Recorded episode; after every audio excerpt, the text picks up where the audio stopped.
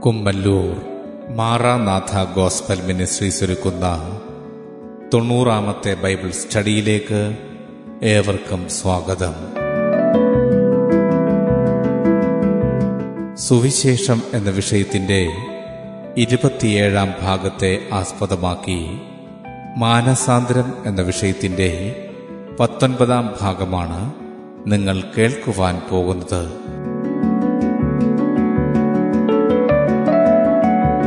ക്ലാസുകൾ എടുക്കുന്നത് brother Sunil Kumar C G.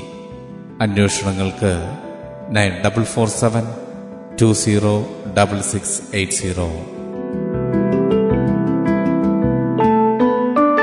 ഈ ക്ലാസുകളുടെ വീഡിയോ യൂട്യൂബിലും ലഭ്യമാണ്. Amen T V network Trivandrum Kerala. Triple nine five nine seven five nine eight zero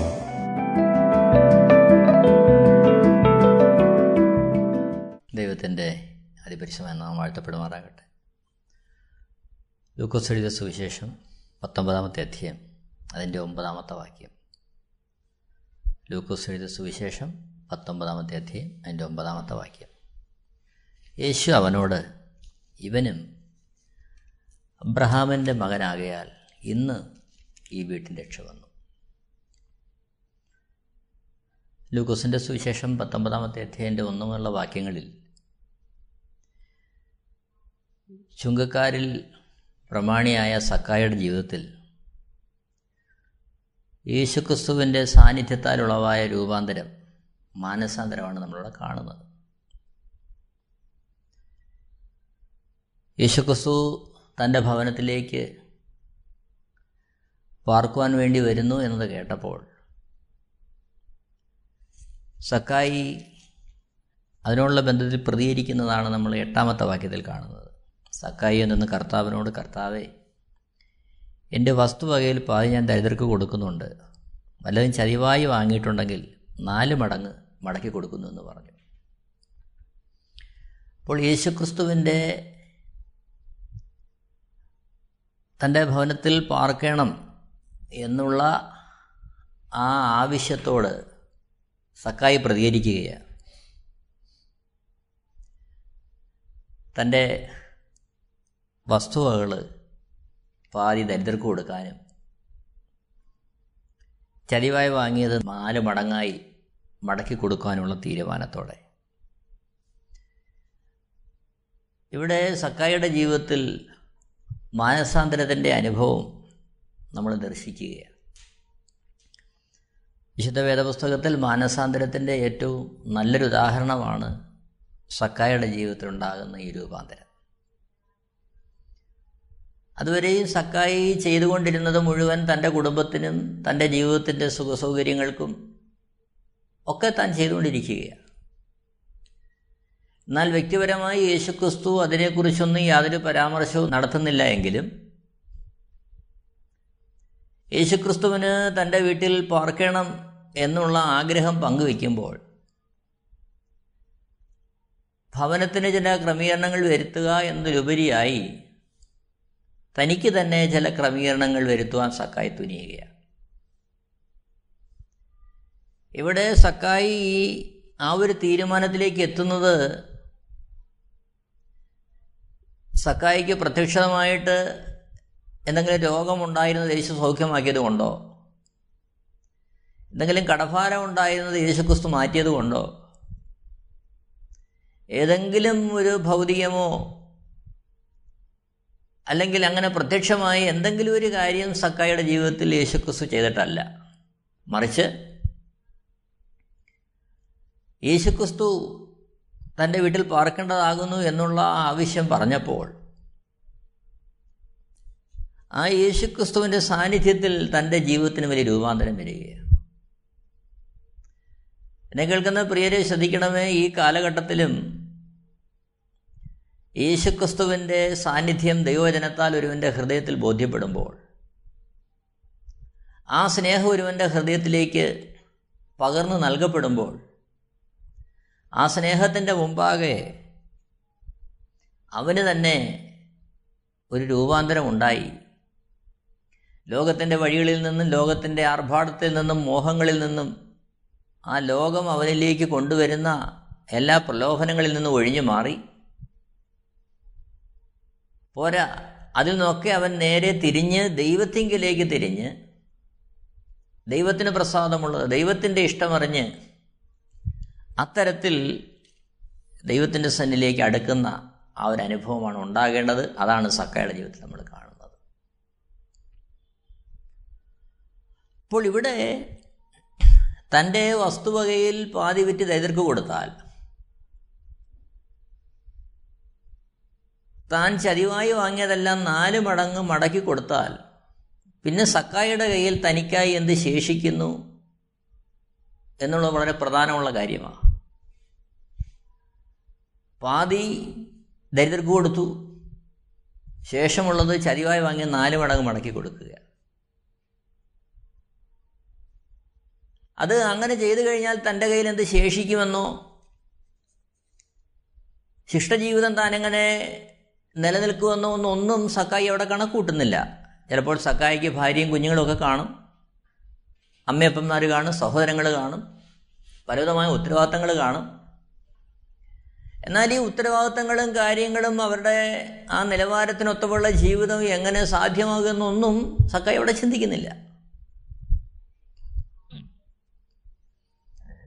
യേശുക്രിസ്തുവിന്റെ സ്നേഹത്താൽ ആ നിർദ്ദേശം അവന്റെ ഹൃദയത്തിലേക്ക് വരുമ്പോൾ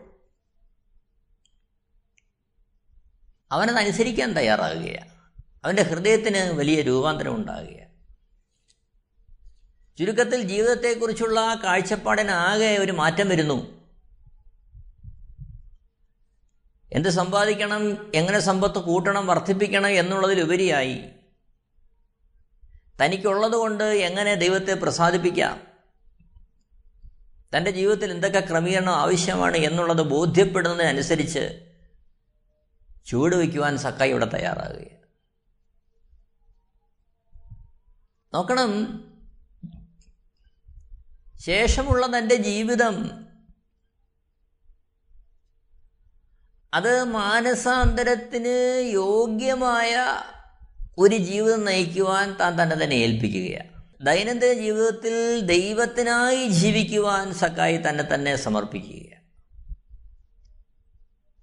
അപ്പോൾ മാനസാന്തരത്തിന്റെ അനുഭവം ഒരുവന്റെ ജീവിതത്തിൽ ഉണ്ടാകുമ്പോൾ നടക്കേണ്ടുന്ന പരമപ്രധാനമായ കാര്യം അവൻ അവന്റെ ജീവിതത്തെ ദൈവത്തിനായി സമർപ്പിക്കുന്നു. ദൈവത്തിന്റെ ഇഷ്ടമറിഞ്ഞ് ദൈവത്തിന്റെ വഴികൾ നടക്കുവാൻ അവൻ അവനെ തന്നെ ഏൽപ്പിച്ചു കൊടുക്കുന്നു. അതാണ് മാനസാന്തരത്തിൽ അവന്റെ ജീവിതത്തിൽ ഉണ്ടാകേണ്ടത്. അതുമല്ല കേവലം മാനസാന്തരം വാക്കിലൊതുങ്ങാതെ ആ നിമിഷത്തെ ഒരു ഏറ്റുപറച്ചിലോ അനുതാപത്തിലോ പ്രവൃത്തിയിലോ ഒതുങ്ങാതെ അത് നിലനിൽക്കുന്ന സ്ഥായിയായ ഒരു പ്രവൃത്തിയിലേക്ക് അവനെ നയിക്കുകയാണ് അതായത് ദൈവത്തിങ്കിലേക്ക് തിരിഞ്ഞ് ദൈവ കേന്ദ്രീകൃതമായ ഒരു ജീവിതം നയിക്കുവാൻ തക്കവണ്ണം ഒരുവനെ മാറ്റുകയാണ് ഇവിടെ തനിക്കുള്ളതെല്ലാം തന്റെ വസ്തുവകളിൽ പാതി വിറ്റ് കൊടുത്താൽ ചതിവായി വാങ്ങിയ നാല് മടങ്ങ് മടക്കി കൊടുത്താൽ സക്കായിയുടെ പക്കൽ എന്തെങ്കിലും ശേഷിക്കുമോ എന്നുള്ളത് ചിന്തിക്കേണ്ട കാര്യമാണ്. എന്നാൽ എങ്കിൽ പോലും അതവൻ ചെയ്യാൻ തയ്യാറാകുന്നു. ശേഷമുള്ള തന്റെ ജീവിതം അതിനകത്ത് നിന്നുകൊണ്ട് ലാളിത്യത്തോടെ എളിമയോടെ അല്ലെങ്കിൽ എല്ലാ കാര്യങ്ങളിലും ഒരു ക്രമീകരണം വരുത്തി ജീവിക്കുവാൻ തക്കവണ്ണുള്ള ഒരു സമർപ്പണത്തിലേക്കും തീരുമാനത്തിലേക്കും സക്കായി പ്രവേശിക്കുകയാണ്. എന്നെ കേൾക്കുന്ന പ്രിയരെ ഇത് കേവലം ഒരു വ്യക്തിയുടെ ജീവിതത്തിൽ ഉണ്ടാകേണ്ടുന്ന കാര്യമല്ല. വിശുദ്ധ വേദപുസ്തകം ആകമാനം പരിശോധിക്കുമ്പോൾ യേശുക്രിസ്തു വേണ്ടി അതേ അർത്ഥത്തിൽ സമർപ്പിക്കപ്പെട്ട ഏതൊരുവന്റെ ജീവിതത്തിലും ഈ ലാളിത്യവും സമർപ്പണവും അല്ലെങ്കിൽ ദൈവിക കാര്യങ്ങളിൽ ശുഷ്കാന്തിയുള്ളവരായി അത്തരത്തിൽ സമർപ്പിക്കേണ്ട ഒരു അനുഭവം നമുക്ക് കാണാൻ കഴിയുന്നുണ്ട്. എല്ലാവരുടെയും ജീവിതത്തിൽ. അതായത് ഇവിടെ സക്കായുടെ ജീവിതത്തിൽ മാനസാന്തരത്തിന് യോഗ്യമായ ഒരനുഭവം ഉണ്ടാകുകയാണ് മാനസാന്തരത്തിന് യോഗ്യമായ ഒരു ജീവിതം നയിക്കുവാൻ തക്കവണ്ണം സക്കായി തന്നെ തന്നെ ഏൽപ്പിക്കുകയാണ് അത് നാം ശ്രദ്ധിക്കേണ്ട കാര്യമാണ്. നോക്കണം മാനസാന്തരത്തിന് യോഗ്യമായ ഫലം എന്ന് പറയുമ്പോൾ ലൂക്കോസ് എഴുതിയ സുവിശേഷം മൂന്നാമത്തെ അധ്യയം അതിന്റെ ഒന്ന് മുതൽ താഴോട്ട് വായിക്കുമ്പോൾ യോഹന്നാൻ സ്നാപകൻ സ്നാനം ഏൽപ്പിക്കുമ്പോൾ അവനാൽ സ്നാനമേൽക്കുവാൻ വരുന്ന പുരുഷാരം യോഹന്നാനോട് ചോദിക്കുന്ന ചില കാര്യങ്ങൾ നമ്മൾ കാണാൻ കഴിയുന്നുണ്ട്. അവിടെ യോഹന്നാൻ സ്നാപകനാൽ സ്നാനമേൽക്കുവാൻ വരുന്നവരോട് യോഹന്നാൻ പറയുകയാ ലൂക്കോസ് സുശം മൂന്നാം അധ്യയത്തിന്റെ ഏഴാമത്തെ വാക്യം. അവനാൽ സ്നാനമേൽപ്പാൻ വന്ന പുരുഷാരത്തോട് അവൻ പറഞ്ഞത് സർപ്പസന്തതികളെ വരുവാനുള്ള കോപത്തെ ഒഴിഞ്ഞോടിപ്പോകുവാൻ നിങ്ങൾക്ക് ഉപദേശിച്ചു തന്നതാർ. എട്ടാമത്തെ വാക്യം മാനസാന്തരത്തിന് യോഗ്യമായ ഫലം കായ്പീൻ അപ്പോൾ ഇവിടെ സ്നാനമേൽക്കാൻ വന്ന പുരുഷാരത്തോട് യോഹനാൻ പറയുകയാ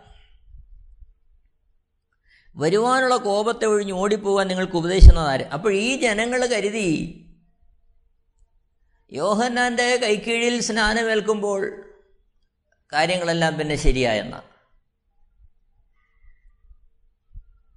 ഇത് പുതിയ നിയമമാണെങ്കിലും പുതിയ നിയമത്തിൽ യേശുക്രിസ്തു പിതാവിന്റെ പുത്രന്റെയും പരിശുദ്ധാത്മാവിന്റെയും നാമത്തിൽ സ്നാനം കഴിപ്പിച്ച് ശിഷ്യന്മാരാക്കിക്കൊള്ളുവിൻ എന്നുള്ള കൽപ്പന കിടക്കുമ്പോഴും തെറ്റായിട്ട് ഉപദേശിക്കാറുമുണ്ട്. അതായത് ഏതെങ്കിലും ഒരു വിഷയത്തിന് പരിഹാരം ഉണ്ടാകണമെങ്കിൽ സ്നാനപ്പെട്ടാൽ മതി. അല്ലെങ്കിൽ ജീവിതത്തിൽ ചില ക്രമീകരണ വിഷയങ്ങൾ നടക്കണമെങ്കിൽ സ്നാനപ്പെട്ടാൽ മതി എന്നൊക്കെ ഉപദേശിക്കുന്ന ഉപദേശങ്ങൾ പലപ്പോഴും നമുക്ക് കേൾക്കാൻ കഴിയുന്നുണ്ട്. എന്നാൽ ഇവിടെ യോഹന്നാൻ സ്നാപകന്റെ മാനസാന്തരത്തിന് വേണ്ടിയുള്ള ആഹ്വാനം കേൾക്കുമ്പോൾ സ്നാനമേൽക്കുവാൻ വേണ്ടി പുരുഷാരം കൂടുകയാണ്. ആ പുരുഷാരത്തോട് യോഹന്നാൻ പറയുന്നു നിങ്ങൾ കേവലം സ്നാനം സ്നാനമേറ്റിട്ട് യാതൊരു കാര്യമില്ല മാനസാന്തരത്തിന് യോഗ്യമായ ഫലം നിങ്ങൾക്ക് അയക്കുന്ന സാഹചര്യം ഉണ്ടാകണം. ലൂക്കോസിന്റെ ശേഷം മൂന്നാമത്തേതിന്റെ എട്ടാമത്തെ വാക്യത്തിൽ അബ്രഹാം ഞങ്ങൾക്ക് പിതാവായിട്ടുണ്ട് എന്ന് ഉള്ളം കൊണ്ട് പറവാൻ തുനിയരുത്. അബ്രഹാമിന് ഈ കല്ലുകളിൽ നിന്ന് മക്കളെ ഉളവാക്കുവാൻ ദൈവത്തിന് കഴിയും എന്ന് ഞാൻ നിങ്ങളോട് പറയുന്നു. യോഹനാൻ പറയുകയാണ് പത്താമത്തെ വാക്യത്തിൽ എന്നാൽ ഞങ്ങൾ എന്ത് ചെയ്യണമെന്ന് പുരുഷാരം അവനോട് ചോദിച്ചു. അതിനവൻ രണ്ട് വസ്ത്രമുള്ളവൻ ഇല്ലാത്തവന് കൊടുക്കട്ടെ. ഭക്ഷണ സാധനങ്ങളുള്ളവനും അങ്ങനെ തന്നെ ചെയ്യട്ടെ എന്ന് ഉത്തരം പറഞ്ഞു. അപ്പോൾ പുരുഷാരത്തോട് പൊതുവായിട്ട് ആ മാനസാന്തരത്തിന് യോഗ്യമായ എന്ത് പ്രവൃത്തിയാണ് തങ്ങൾ ചെയ്യേണ്ടതെന്ന് ചോദിക്കുമ്പോൾ അവർ പറയുന്ന കാര്യം രണ്ട് വസ്ത്രമുള്ളവൻ ഇല്ലാത്തവനൊന്ന് കൊടുക്കണം. ഭക്ഷണ സാധനങ്ങൾ ഉള്ളവരും അങ്ങനെ തന്നെ ചെയ്യട്ടെ എന്ന് ഉത്തരം പറഞ്ഞു. ചുങ്കക്കാരും സ്നാനമേൽപ്പാൻ വന്നു. ഗുരു ഞങ്ങൾ എന്ത് ചെയ്യണമെന്ന് അവനോട് ചോദിച്ചു. പതിമൂന്നാമത്തെ വാക്യം. നിങ്ങളോട് കൽപ്പിച്ചതിൽ അധികം ഒന്നും പിരിക്കരുത് എന്നവൻ പറഞ്ഞു. ഇപ്പോൾ ചുങ്കക്കാരോട് പറയുന്ന കാര്യം നിങ്ങളുടെ കൽപ്പിച്ചത് മാത്രമേ നിങ്ങൾ പിരിക്കാവൂ. ന്യായമായിട്ടുള്ളത് മാത്രം പിരിക്കുക. പതിനാലാമത്തെ വാക്യത്തിൽ പടജനവും അവനോട് ഞങ്ങൾ എന്ത് ചെയ്യണമെന്ന് ചോദിച്ചതിന് ആരെയും ബലാത്കാരം ചെയ്യാതെയും ചതിയായി ഒന്നും വാങ്ങാതെയും നിങ്ങളുടെ ശമ്പളം മതി എന്ന് വെപ്പിൻ എന്നവരോട് പറഞ്ഞു. അപ്പോൾ തന്റെ അടുത്തേക്ക് വരുന്ന പുരുഷാരത്തോടും ചുങ്കക്കാരോടും പടജനത്തോടും അതായത് ജീവിതത്തിന്റെ വ്യത്യസ്തമായ തലങ്ങളിലുള്ളവർ അവർ മാനസാന്തരത്തിന്റെ അനുഭവം അവരുടെ വ്യക്തിപരമായ ജീവിതത്തിൽ ഔദ്യോഗിക നിലവാരങ്ങളിൽ മറ്റുള്ളവരുടെ ബന്ധത്തിൽ എങ്ങനെ പ്രതിഫലിക്കണമെന്നുള്ളതിന്റെ ഒരു ഉദാഹരണമായിട്ട് അവർ ചെയ്യേണ്ടുന്ന കാര്യങ്ങളെ യോഹന്നാൻ സ്നാപൻ അവരോട് വിശദീകരിക്കുകയാണ്. എന്നാൽ യേശുക്രിസ്തുവിന്റെ മരണ അടക്ക പുനരുത്ഥാനത്തിന് ശേഷം യേശുക്രിസ്തുവിനെ കൈക്കൊണ്ട് അവന്റെ നാമത്തിൽ വിശ്വസിക്കുന്ന ഏവർക്കും ദൈവമക്കളാകുവാനുള്ള അധികാരം ലഭിക്കുന്നു എന്നുള്ള ആ ഒരു പ്രസ്താവനയ്ക്ക് ശേഷം കാര്യങ്ങൾ മാറുകയാണ് യോഹന്നാൻ സ്നാപകൻ നൽകിയ സ്നാനമല്ല യേശുക്രിസ്തുവിന്റെ മരണ പുനരുദ്ധാനത്തിന് ശേഷം നൽകപ്പെടുന്ന സ്നാനം. അത് സമ്പൂർണമായി പാപമോചനത്തിന്റെ ഉറപ്പൊരുവന്റെ ഹൃദയത്തിൽ വന്ന് വ്യക്തിപരമായി അവരുടെ പാപത്തിന്റെ പരിഹാരത്തിനായി യേശുക്രിസ്തു കാൽവരി ക്രൂശിൽ മരിച്ചു എന്നുള്ള നിർണയം ഒരുവന്റെ ഹൃദയത്തിലുണ്ടായി അവൻ മരിക്കേണ്ട സ്ഥാനത്ത് യേശുക്രിസ്തു മരിച്ചു എന്നും എന്നാൽ ഇനി അവൻ ജീവിക്കുന്നത് യേശുക്രിസ്തുവിനാണ് എന്നുള്ള ആത്മീയ സത്യം ഒരുവന്റെ ഹൃദയത്തിൽ ബോധ്യം വന്ന ശേഷം അല്ലെങ്കിൽ അതിലേക്കാണ് തന്നെ വിളിച്ചിരിക്കുന്നത് എന്നുള്ള തിരിച്ചറിവ് അവന്റെ ഹൃദയത്തിലുണ്ടായതിനു ശേഷമാണ് അവൻ എന്ത് ചെയ്യുന്നത്? യേശുവിനായി ജീവിതത്തെ സമർപ്പിക്കുന്നത്. അത്തരത്തിൽ സമർപ്പിക്കപ്പെടുന്ന ഒരുവന്റെ അനുഭവം യോഹന്നാൻ സ്നാവകൻ പറയുന്ന ഒരു അനുഭവമല്ല. അതിനേക്കാൾ ഉപരിയായ ഒരു മാനദണ്ഡത്തിലേക്ക് അവൻ മാറണമെന്നുള്ളതാണ് വിശുദ്ധ വേദപുസ്തകം പുതിയ നിയമത്തിൽ നമ്മളോട് ആവശ്യപ്പെടുന്നത്.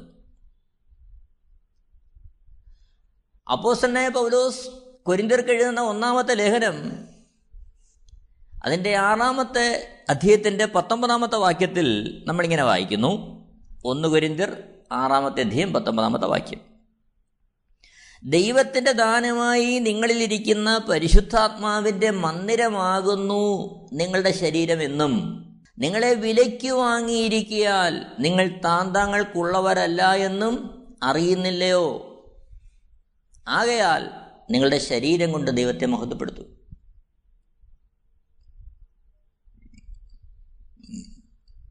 ഇവിടെ കേവലം ചില കാര്യങ്ങൾ യേശുവിന് വേണ്ടി ചെയ്യുന്നു എന്നുള്ളതിലുപരിയായി മറ്റൊരു തലത്തിലേക്കുള്ള കാര്യങ്ങളാണ് ഇവിടെ നമ്മൾ കാണുന്നത്. പൗലോസ് രേഖപ്പെടുത്തുന്നു ദൈവത്തിന്റെ ദാനമായി നിങ്ങളിരിക്കുന്ന പരിശുദ്ധാത്മാവിന്റെ മന്ദിരമാകുന്നു നിങ്ങളുടെ ശരീരം. നിങ്ങളെ വിലയ്ക്ക് വാങ്ങിയിരിക്കാൻ നിങ്ങൾ താന്താങ്ങൾക്കുള്ളവരല്ല എന്നും അറിയുന്നില്ലയോ? അപ്പോൾ യേശുവിനെ രക്ഷകനും കർത്താവും പാപമോചകനുമായി ഒരുവൻ സ്വീകരിക്കുമ്പോൾ അല്ലെങ്കിൽ മാനസാന്തരത്തിന്റെ അനുഭവത്താൽ അവൻ ദൈവമുഖത്തേക്ക് നോക്കി തിരിയുമ്പോൾ അവന്റെ ജീവിതം സമർപ്പിക്കപ്പെടുകയാണ്. അവന്റെ ശരീരം സമർപ്പിക്കപ്പെടുകയാണ്. യേശുവിന് വേണ്ടി സമ്പൂർണമായി അവന്റെ ജീവിതം സമർപ്പിക്കപ്പെടുകയാണ്. അതായത് നിങ്ങളെ വിലയ്ക്ക് വാങ്ങിയിരിക്കുന്നു. നാം വിലയ്ക്ക് വാങ്ങപ്പെട്ടു യേശുവിന്റെ രക്തത്താൽ. വെളിപ്പാട് പുസ്തകമാണ് നമ്മൾ കാണുന്നത്.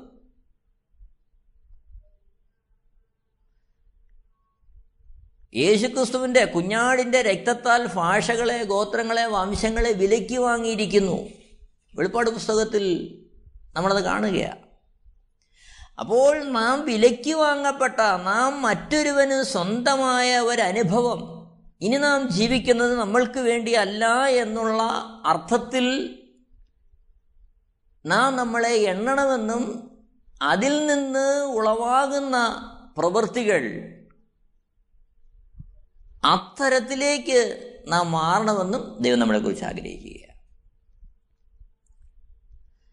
കൊരിന്തിർക്ക് എഴുതിയ രണ്ടാമത്തെ ലേഖനം അതിന്റെ അഞ്ചാമത്തെ വാക്യത്തിൽ അതിന്റെ പതിനാല് മുതൽ വായിക്കുമ്പോൾ ക്രിസ്തുവിന്റെ സ്നേഹം ഞങ്ങളെ നിർബന്ധിക്കുന്നു.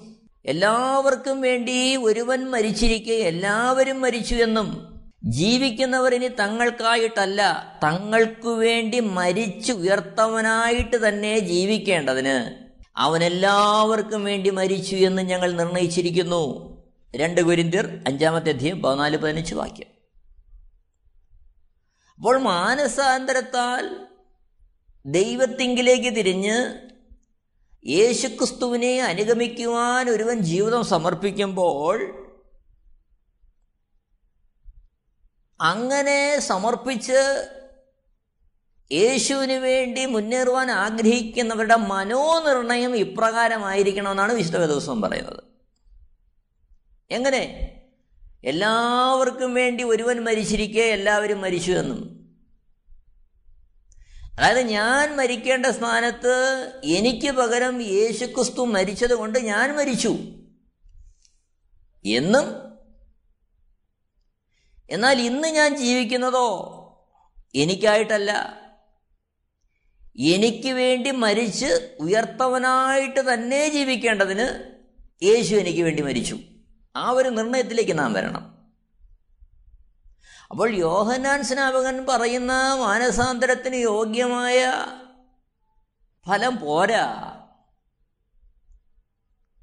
ഒരു ക്രിസ്തു ശിഷ്യന്റെ ജീവിതത്തിൽ മാനസാന്തരപ്പെട്ട ഒരുവന്റെ ജീവിതത്തിൽ. കാരണം മാനസാന്തരപ്പെട്ട ഒരുവനെ സംബന്ധിച്ച് ദൈവം ആഗ്രഹിക്കുന്നത് അവൻ വിലയ്ക്ക് വാങ്ങപ്പെട്ടു. അവനെ വിലയ്ക്ക് വാങ്ങിയ നാഥൻ തീരുമാനിക്കുകയാണ് അവന്റെ ജീവിതത്തിൽ എന്തൊക്കെയാണ് അവനെ കൊണ്ട് അനുവർത്തിക്കേണ്ടത്? അതാണ് ക്രിസ്ത്യ ജീവിതം. പ്രിയരെ അതിൽ നാം എത്രത്തോളം മുന്നേറുന്നു എത്രത്തോളം നമുക്ക് മുന്നേറാൻ കഴിയുന്നു എന്നുള്ളത് ഞാൻ ചിന്തിക്കേണ്ടത് ആവശ്യമാണ്. എങ്കിൽ പോലും നാം മനസ്സിലാക്കേണ്ടത് ഈ ഒരു ലക്ഷ്യത്തോടെയാണ് യേശു നമ്മളെ വിളിച്ചിരിക്കുന്നതും. ഈ ഒരു ലക്ഷ്യത്തിന്റെ പൂർത്തീകരണത്തിന് വേണ്ടിയാണ് യേശുക്രിസ്തുവിന്റെ രക്തം നമുക്ക് വേണ്ടി ചൊരിഞ്ഞതുമെന്നുള്ള യാഥാർത്ഥ്യബോധം നമ്മൾ മറന്നുപോകരുത്.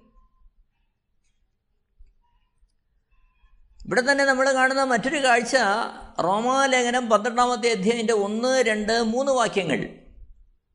റോമാലേഖനം പന്ത്രണ്ടാമത്തെ അധ്യായം ഒന്ന് രണ്ട് മൂന്ന് വാക്യങ്ങൾ.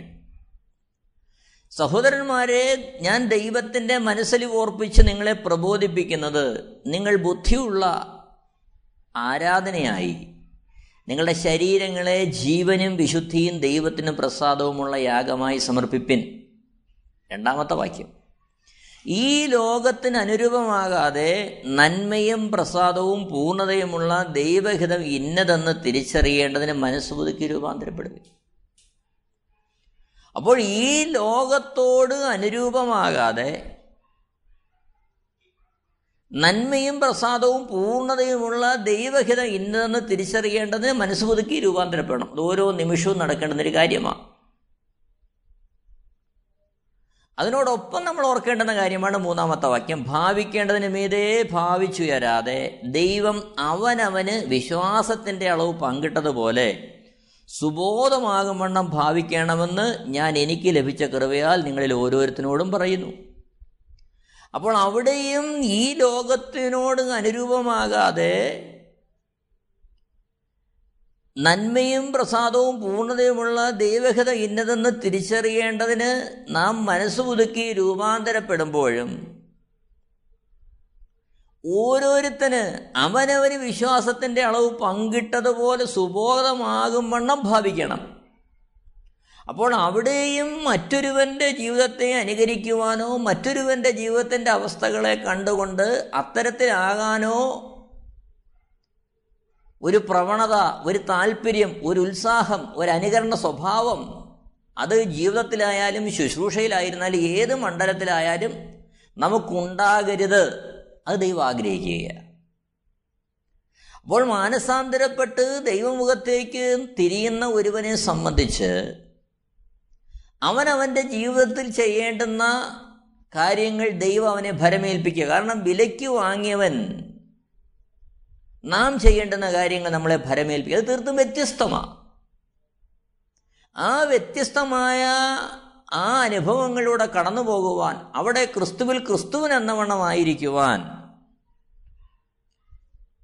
ഈ ലോകത്തോട് അനുരൂപരാകാതെ എന്ന് പറയുമ്പോൾ മറ്റുള്ളവരുടെ ജീവിതത്തിലെ സ്വാധീനങ്ങളോ അനകത്ത കാര്യങ്ങളോ ഒന്നും നമ്മളെ സ്വാധീനിക്കാതെ. അതേ ഒരർത്ഥത്തിൽ ക്രിസ്തു കേന്ദ്രീകൃതമായ ഒരു അനുഭവത്തിൽ മുന്നേറണമെന്ന് നമ്മളെക്കുറിച്ച് ദൈവം ആഗ്രഹിക്കുകയാണ്. അന്നത് വളരെ വ്യക്തമായി തിരിച്ചറിയണം. അതുമല്ല മാനസാന്തരം എന്നത് കേവലം ഒരു നിമിഷം തുടങ്ങി ഒരു നിമിഷം തീരുന്നതല്ല. അതൊരു ക്രിസ്തുഭക്തന്റെ ജീവിതത്തിൽ ഭൂമിയിലെ അവന്റെ ജീവിതം തീരുന്നത് വരെ അല്ല വാനവേങ്ങളിൽ യേശു ക്രിസ്തു വെളിപ്പെട്ടാൽ കർത്താവിനോട് അവൻ ചേരുന്നത് വരെ ഓരോ നിമിഷവും ഓരോ ദിവസവും അത് വിചിന്തനം ചെയ്യപ്പെടേണ്ടതും പുതുക്കി പുതുക്കി പുതുക്കി അവൻ ദൈവത്തിന്റെ മുഖം നോക്കി മുന്നേറേണ്ടത് അനുഭവമാണ്. പ്രിയരെ നാം ഈ ജീവിക്കുന്ന ഈ ലോകത്തിലാണ് അതായത് പാപത്താൽ വീണുപോയ ദ്രവത്വമുള്ള ശരീരത്തിലാണ് നാം ഇപ്പോൾ വസിക്കുന്നത്. കളങ്കിതമായ മനസ്സാണ് പാപത്താൽ മനുഷ്യൻ ലഭിച്ചത്. എന്നാൽ അവിടെ ഓരോ നിമിഷവും ദൈവമുഖത്തേക്ക് നോക്കി മാനസാന്തരത്തിന്റെ അനുഭവം പുതുക്കി ജീവിക്കണമെങ്കിൽ നാം പരിശുദ്ധാത്മാവിന്റെ ഉപദേശം കേട്ട് അത്തരത്തിൽ നമ്മുടെ ജീവിതത്തെ അതിനുവേണ്ടി ക്രമീകരിച്ചേ മതിയാകും നോക്കണം വെളിപ്പാട് പുസ്തകത്തിലേക്ക് വരുമ്പോൾ അതിന്റെ രണ്ടാമത്തെ അധ്യയത്തിൽ നമ്മൾ കാണുന്നു ഒന്നാമത്തെ വാക്യം എഫസോസിലെ സഭയുടെ ദൂതൻ എഴുതുക. അവിടെ കുറച്ച് കാര്യങ്ങൾ പറയുന്നുണ്ട്. നിങ്ങളൊക്കെ ആ ഭാഗം വായിക്കാം. നാലാമത്തെ വാക്യത്തിൽ എങ്കിലും നിന്റെ ആദ്യ സ്നേഹം വിട്ടുകളഞ്ഞു എന്ന് ഒരു കുറ്റം നിന്നെക്കുറിച്ച് പറവാനുണ്ട്. നോക്കണം അതിന്റെ ഒന്ന് മുതലുള്ള വാക്യങ്ങളിൽ രണ്ടാമത്തെ വാക്യങ്ങളിൽ മൂന്നാമത്തെ വാക്യങ്ങളിൽ അവരുടെ ചില ഗുണങ്ങൾ പറയുകയാണ് എന്നാൽ നാലാമത്തെ വാക്യത്തിൽ എങ്കിലും നിന്റെ ആദ്യ സ്നേഹം വിട്ടുകളഞ്ഞു എന്ന് ഒരു കുറ്റം നിന്നെക്കുറിച്ച് പറവാനുണ്ട്. നീ ഏതിൽ നിന്ന് വീണിരിക്കുന്നു എന്നോർത്ത് മാനസാന്തരപ്പെട്ട ആദ്യത്തെ പ്രവൃത്തി ചെയ്യുക. അപ്പോൾ ഇവിടെ ദൈവസഭയ്ക്ക് അതിനകത്തുള്ള ഓരോ വ്യക്തികൾക്കും ഓരോ ദിവസവും ഉണ്ടാകേണ്ടുന്ന മാനസാന്ത്യത്തിന്റെ അനുഭവത്തെ നമ്മൾ കാണുകയാണ്. വെളിപ്പാട് പുസ്തകം രണ്ടാമത്തെ അധ്യായന്റെ എട്ട് മുതലുള്ള വാക്യങ്ങൾ വായിക്കുമ്പോൾ സ്മുറുന്നേര് സഭയ്ക്ക് എഴുന്നേറ്റ് നമ്മൾ കാണുന്നുണ്ട്. അവിടെ പത്താമത്തെ വാക്യത്തിൽ അവിടെ പറയുന്നു മരണപര്യന്തം വിശ്വസനായിരിക്കുക എന്നാൽ ഞാൻ ജീവകിരീടം നിനക്ക് തരും. പന്ത്രണ്ടാമത്തെ വാക്യത്തിൽ നോക്കുമ്പോൾ പെർഗമോസിലെ സഭയുടെ ദൂതൻ എഴുതുക. പത്താമത്തെ പതിമൂന്ന് വാക്യങ്ങളിൽ ആ സഭയുടെ ഗുണങ്ങളെക്കുറിച്ച് പറയുമ്പോൾ പതിനാലാമത്തെ വാക്യത്തിൽ എങ്കിലും നിന്നെക്കുറിച്ച് കുറഞ്ഞൊരു കുറ്റം പറവാൻ ഉണ്ട്. അത് താഴെയുള്ള ഭാഗങ്ങളിൽ സൂചിപ്പിക്കുക. എന്നിട്ട് പതിന പറയുന്നു പതിനാറാമത്തെ വാക്യത്തിൽ ആകയാൽ മാനസാന്തരപ്പെടുക അല്ല ഞാൻ ഞാൻ വേഗത്തിൽ വന്ന് എന്റെ വായിലെ വാളുകൊണ്ട് അവരോട് പോരാടും. പതിനെട്ടാമത്തെ വാക്യത്തിലേക്ക് വരുമ്പോൾ ത്വരയിലെ സഭയുടെ ദൂതൻ എഴുതുന്നു അവിടെയും അവരുടെ ചില ഗുണങ്ങളെക്കുറിച്ച് പറഞ്ഞതിന് ശേഷം ഇരുപത്തൊന്നാമത്തെ വാക്യത്തിൽ ഞാൻ അവൾക്ക് മാനസാന്തരപ്പെടുവാൻ സമയം കൊടുത്തിട്ടും ദുർനടപ്പ് വിട്ട് മാനസാന്തരപ്പെടുവാൻ അവൾക്ക് മനസ്സില്ല. അപ്പോൾ അവിടെയും മാനസാന്തരത്തിന്റെ ആവശ്യം പറയുകയാണ് വീണ്ടും നമ്മൾ താഴോട്ട് വായിച്ചു വരുമ്പോൾ വെളിപ്പാട് പുസ്തകം മൂന്നാമത്തെ അധ്യയം അതിന്റെ ഒന്നിൽ സർദിസല സഭയുടെ ദൂതൻ എഴുതുന്നു. അവിടെയും ചില കാര്യങ്ങൾ ഗുണങ്ങളെക്കുറിച്ച് പറയുന്നുണ്ട്. എന്നാൽ മൂന്നാമത്തെ വാക്യത്തിൽ ആകയാൽ നീ പ്രാപിക്കുകയും കേൾക്കുകയും ചെയ്തത് എങ്ങനെയെന്ന് ഓർത്ത് അത് കാത്തുകൊള്ളുകയും മാനസാന്തരപ്പെടുകയും ചെയ്യുക. ശേഷം മൂന്നിന്റെ ഏഴിൽ ഫിലദൽഫിയയിലെ സഭയുടെ ദൂതൻ എഴുതുന്നു അവിടെയും അവർ ജയിക്കേണ്ടുന്ന കാര്യങ്ങളെക്കുറിച്ച് എഴുതുകയാണ്. പതിനേഴാമത്തെ വാക്യത്തിൽ ഞാൻ ധനവാൻ സമ്പന്നനായിരിക്കുന്നു എനിക്ക് ഒന്നിനും മുട്ടില്ല എന്ന് പറഞ്ഞുകൊണ്ട് നീ നിർഭാഗ്യവാനും അരിഷ്ടനും ദരിദ്രനും കുരുടനും നഗ്നനും എന്ന് അറിഞ്ഞിരിക്കുകയാൽ പതിനെട്ടാമത്തെ വാക്യം നീ സമ്പന്നനാകേണ്ടതിന് തീയിലൂതിക്കഴിച്ച് പൊന്നും നിന്റെ നഗ്നയുടെ ലജ്ജ വെളിവാകാതെ വണ്ണം ധരിക്കേണ്ടതിന് വെള്ളയുടുപ്പും നിനക്ക് കാഴ്ച ലഭിക്കേണ്ടതിന് കണ്ണിൽ എഴുതുവാൻ ലേബു എന്നോട് വിലയ്ക്ക് വാങ്ങാൻ നിന്നോട് ബുദ്ധി പറയുന്നു. അപ്പോൾ ഇവിടെയും മാനസാന്തത്തിന്റെ അനുഭവത്തെക്കുറിച്ച് പറയുക. അപ്പോൾ ഏഴ് സഭകൾക്ക് അവിടെ ദൂതൻ മുഖാന്തരം സന്ദേശം എത്തിക്കുമ്പോൾ അതിൽ അഞ്ച് സഭകളോടും വ്യക്തമായി പറയുന്നു മാനസാന്തത്തിന്റെ അനുഭവം. അപ്പോൾ എന്നെ കേൾക്കുന്ന പ്രിയരെ ഒരു വേള നാം രക്ഷിക്കപ്പെട്ട് മാനസാന്തരത്തിന്റെ അനുഭവത്തിൽ കർത്താവിന് വേണ്ടി ജീവിക്കാൻ ആഗ്രഹിച്ച് ഏതെങ്കിലുമൊക്കെ ആത്മീയ കൂട്ടായ്മയുടെ ബന്ധത്തിൽ മുന്നേറുന്നവരായിരിക്കാം. പക്ഷെ ഓർക്കുക മാനസാന്തരത്തിന്റെ അനുഭവം ഓരോ ദിവസവും ഓരോ നിമിഷവും നാം പുതുക്കി ആ മാനസാന്തരത്തിന്റെ അനുഭവത്തിൽ നാം മുന്നേറേണ്ടത് ആവശ്യമാണ്. ഇത് ദൈവത്തിന്റെ കൽപ്പനയാണ്. അപ്പോസൽ പ്രവൃത്തി പതിനേഴിന്റെ മുപ്പതിൽ നമ്മൾ കാണുന്നു ഇത് ദൈവത്തിന്റെ കൽപ്പനയാണ്. അപ്പോസൽപത്തിന്റെ മൂന്നിന്റെ പത്തൊമ്പതിൽ നമ്മൾ കാണുന്നു പാപങ്ങൾ മാഞ്ഞു കിട്ടേണ്ടതിന് മാനസാന്തരപ്പെടണം. ലൂക്കോസിന്റെ സുവിശേഷം പതിമൂന്നിന്റെ മൂന്നിൽ നമ്മൾ കാണുന്നു നശിച്ചു പോകാതിരിക്കേണ്ടതിന് റോമാലേഖനം രണ്ടിന്റെ നാല് നമ്മൾ വായിക്കുന്നു ദൈവത്തിന്റെ കൃപ അനുഭവിക്കാനാണ്. അപ്പോസൽ പ്രവൃത്തി പതിനേഴാമത്തെ അധ്യായം മുപ്പത് മുപ്പത്തൊന്ന് വാക്യങ്ങളിൽ വായിക്കുന്നു ന്യായവിധിയിൽ നിന്ന് രക്ഷപ്പെടുവാനാണ്. രണ്ട് കുരിന്തർ അഞ്ചിന്റെ പത്തിൽ നമ്മൾ അതാ കാണുന്നത്. എന്നെ കേൾക്കുന്ന പ്രിയരെ സക്കായുടെ ജീവിതത്തിൽ ഉണ്ടായത് ഉപരിപ്ലവമായ ഒരു അനുഭവമല്ല. മറിച്ചോ അവന്റെ ഹൃദയത്തിന് രൂപാന്തരം വന്നു. യസ്കൽ പ്രചനം മുപ്പത്തി ആറാമത്തെ അധ്യായന്റെ ഇരുപത്തഞ്ച് ഇരുപത്തി ആറ് വാക്യങ്ങളിൽ വായിക്കുന്നു ഞാൻ നിങ്ങൾക്ക് പുതിയൊരു ഹൃദയം തരും. രണ്ട് കുരുത്തർ അഞ്ചിന്റെ പതിനേഴിൽ വായിക്കുന്നു ഒരുത്തൻ ക്രിസ്തുവിലായാൽ അവൻ പുതിയ സൃഷ്ടിയാകുന്നു. അപ്പോൾ മാനസാന്തരത്തിൽ ഒരുവൻ യേശു ക്രിസ്തുവിങ്കിലേക്ക് തിരിയുമ്പോൾ ദൈവത്തിങ്കിലേക്ക് തിരിയുമ്പോൾ അവനിൽ നടക്കുന്നത് അവനൊരു പുതിയ സൃഷ്ടി അവന്റെ കാഴ്ചപ്പാടുകൾ മാറുക അതുവരെ അവൻ അവനായി ജീവിച്ചു ഇനി അവൻ ജീവിക്കുക അവന് വേണ്ടി ജീവനെ കൊടുത്ത അവന്റെ അരുമനാഥന് വേണ്ടി. എന്നെ കേൾക്കുന്ന പ്രിയരെ സമ്പൂർണമായൊരു സമർപ്പണത്തിലേക്ക് നമുക്ക് വരാം. ഭൗതികമായ ചില കാര്യങ്ങൾ നേടുന്നതിന് വേണ്ടിയല്ല. ഈ ഭൂമിയിൽ നമ്മളെ ഉരുവാക്കിയവൻ നമ്മുടെ ജീവനും ഭക്തിക്കും ആവശ്യമായി തരുവാൻ മതിയായവന്. എന്നാൽ ഈ ലോകത്തിന്റെ പിടിയിൽ പാപത്തിന്റെ അടിമത്തത്തിലായിരിക്കുന്ന നമ്മെ സ്നേഹിച്ച് നമുക്ക് വേണ്ടി ജീവനെ തന്ന അരുമനാഥൻ നമുക്ക് വേണ്ടി ഒരുക്കിയിരുന്ന് നിത്യയിലേക്ക് പ്രവേശിക്കുവാൻ.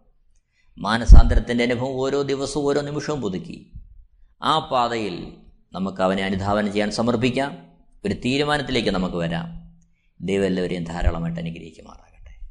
ആമേ Amen T V network Christian internet channel സുവിശേഷീകരണത്തിന്റെ വ്യത്യസ്ത മുഖം തേടിയുള്ള യാത്ര YouTube and Facebook Amen T V network Trivandrum Kerala.